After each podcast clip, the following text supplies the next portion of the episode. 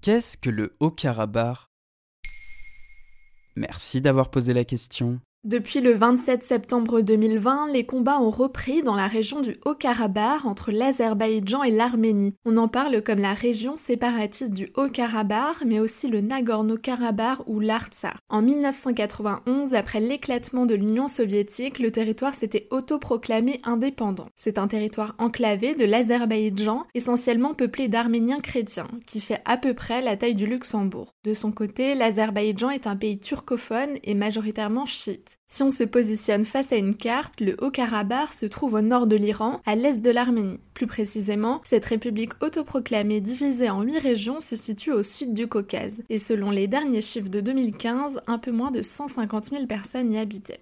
Et pourquoi ça a repris maintenant ce conflit?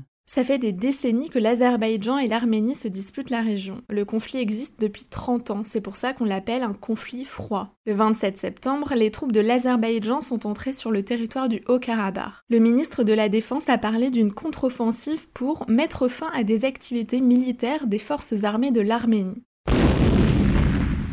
L'Arménie, qui soutient militairement et financièrement les séparatistes du Haut-Karabakh, a immédiatement déclaré la mobilisation générale et la loi martiale. Deux jours plus tard, l'Arménie a annoncé que la Turquie avait essayé d'abattre un de ses avions militaires. La Turquie et l'Azerbaïdjan ont contesté les accusations. Le directeur de la communication de la présidence turque a répondu L'Arménie devrait se retirer des territoires qu'elle occupe au lieu de recourir à cette basse propagande. Et au lendemain de l'annonce, l'Arménie a affirmé ne pas souhaiter négocier la paix en l'absence de conditions adéquates.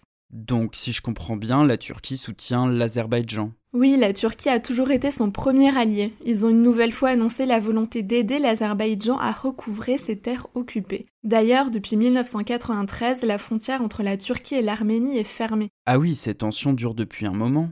Oui, mais pour bien comprendre, il faut remonter un siècle en arrière. À la fin de l'Empire russe en 1917, Arménie, Géorgie et Azerbaïdjan deviennent indépendants. Ils déclarent la République démocratique fédérative de Transcaucasie. Mais elle ne dure que trois mois. Et c'est là que commencent les tensions entre l'Arménie et l'Azerbaïdjan qui ne sont pas d'accord sur les frontières entre leurs pays. En 1921, le Haut-Karabakh, province majoritairement composée d'Arméniens, est rattaché à l'Azerbaïdjan par Staline. En 1988, la population demande son indépendance, mais l'Azerbaïdjan refuse. La guerre est déclarée le 20 février 1988. Les combats se terminent par un cessez-le-feu en 1994, faisant une victoire militaire pour l'Arménie et environ 30 000 morts. Et la communauté internationale dans tout ça?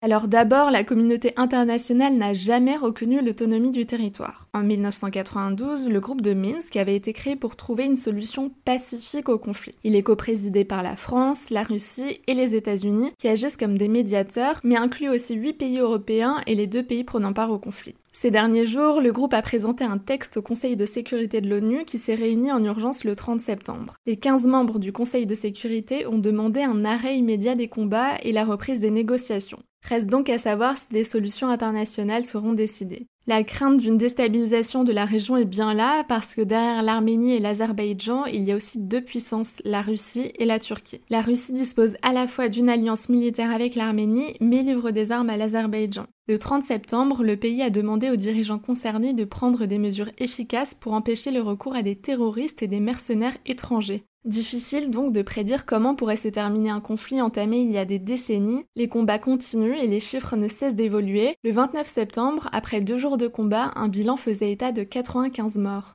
Voilà ce qu'est le Haut-Karabakh. Maintenant, vous savez. En moins de 3 minutes, nous répondons à votre question.